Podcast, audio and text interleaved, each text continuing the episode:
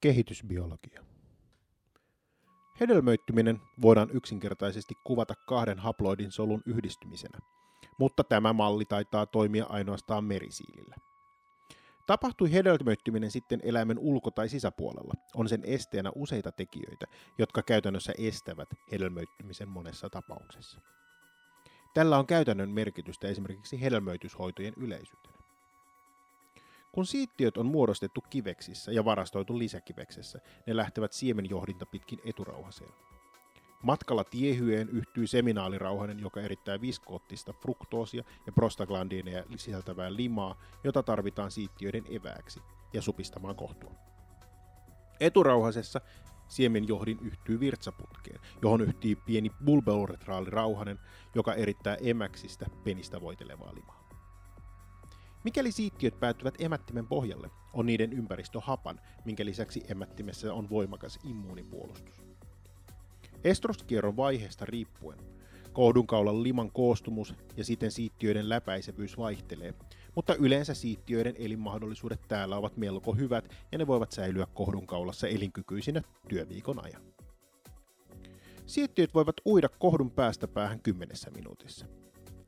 Siemennesteen prostaglandiinit ja follikkelien kypsyminen aiheuttaa kohdun supistumisia, mikä voi nopeuttaa siittiöiden siirtymistä munanjohtimeen. Munanjohtimessa tunnistetaan siittiöiden kalvoproteiineja ja joillain lajeilla varastoidaan siittiöitä pitkiksikin ajoiksi. Kuitenkin siittiöiden uimataito ja suunnistaminen riippuu niiden omista ominaisuuksistaan enemmän kuin lisääntymiselinten morfologiasta. Siittiö aistii munasolun erittämän albumiinin G-proteiinivälitteisesti syklisen AMPn toimiessa toisiolehtiä. Tämä vaikuttaa siittiön solukalvon jännitteeseen, lisää solun sisäistä kalsiumin määrää, mikä vauhdittaa siiman pyörimistä ja saa siten siittiön liikkumaan nopeammin. Meillä ihmisillä ainoastaan 5 prosenttia siittiöistä pystyy tähän kapasitaatioksi kutsuttuun prosessiin, jolloin valtaosa siittiöistämme ei kykene hedelmöittämään. Siittiön on myös osattava navigoida. Sammakoilla ja suurilla nisäkkäillä, kuten ihmisellä, on osoitettu, että munasolun erittämät liukoiset aineet houkuttavat siittiöitä luokseen. Tämä kemotaksisuus mahdollistaa ainakin osalle siittiöistä munasolun löytymisen. Kun siittiö on löytänyt munasolun, on sen läpäistävä tätä ympäröivät kerrokset ja siirrettävä tuma onnistuneesti munasolun sisälle. Tätä varten siittiön päässä on agrosomirakkula, joka erittää hydrolyyttisiä entsyymejä. Nämä entsymit sulattavat kudosta siittiön ympäriltä, jolloin se pääsee lähemmäs munasolua.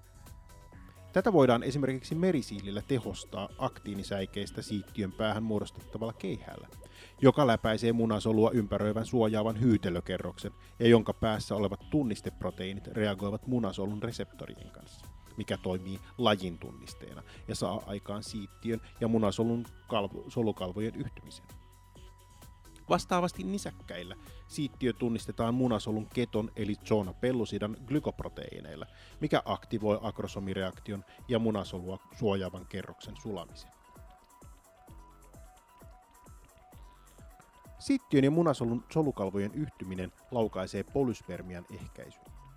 Tällöin munasolun solukalvon jännite usein muuttuu, mikä aiheuttaa välittömän polyspermian ehkäisyn samalla kun erilaisten kinaasien ja toisiolähettien vaikutuksesta munasolujen pinnan lähellä olevat kortikaalirakkulat eritetään solun ulkopuolelle ja siittiöiden tunnistusproteiinit irrotetaan, jolloin saadaan hidas, palautumaton polyspermian ehkäisy.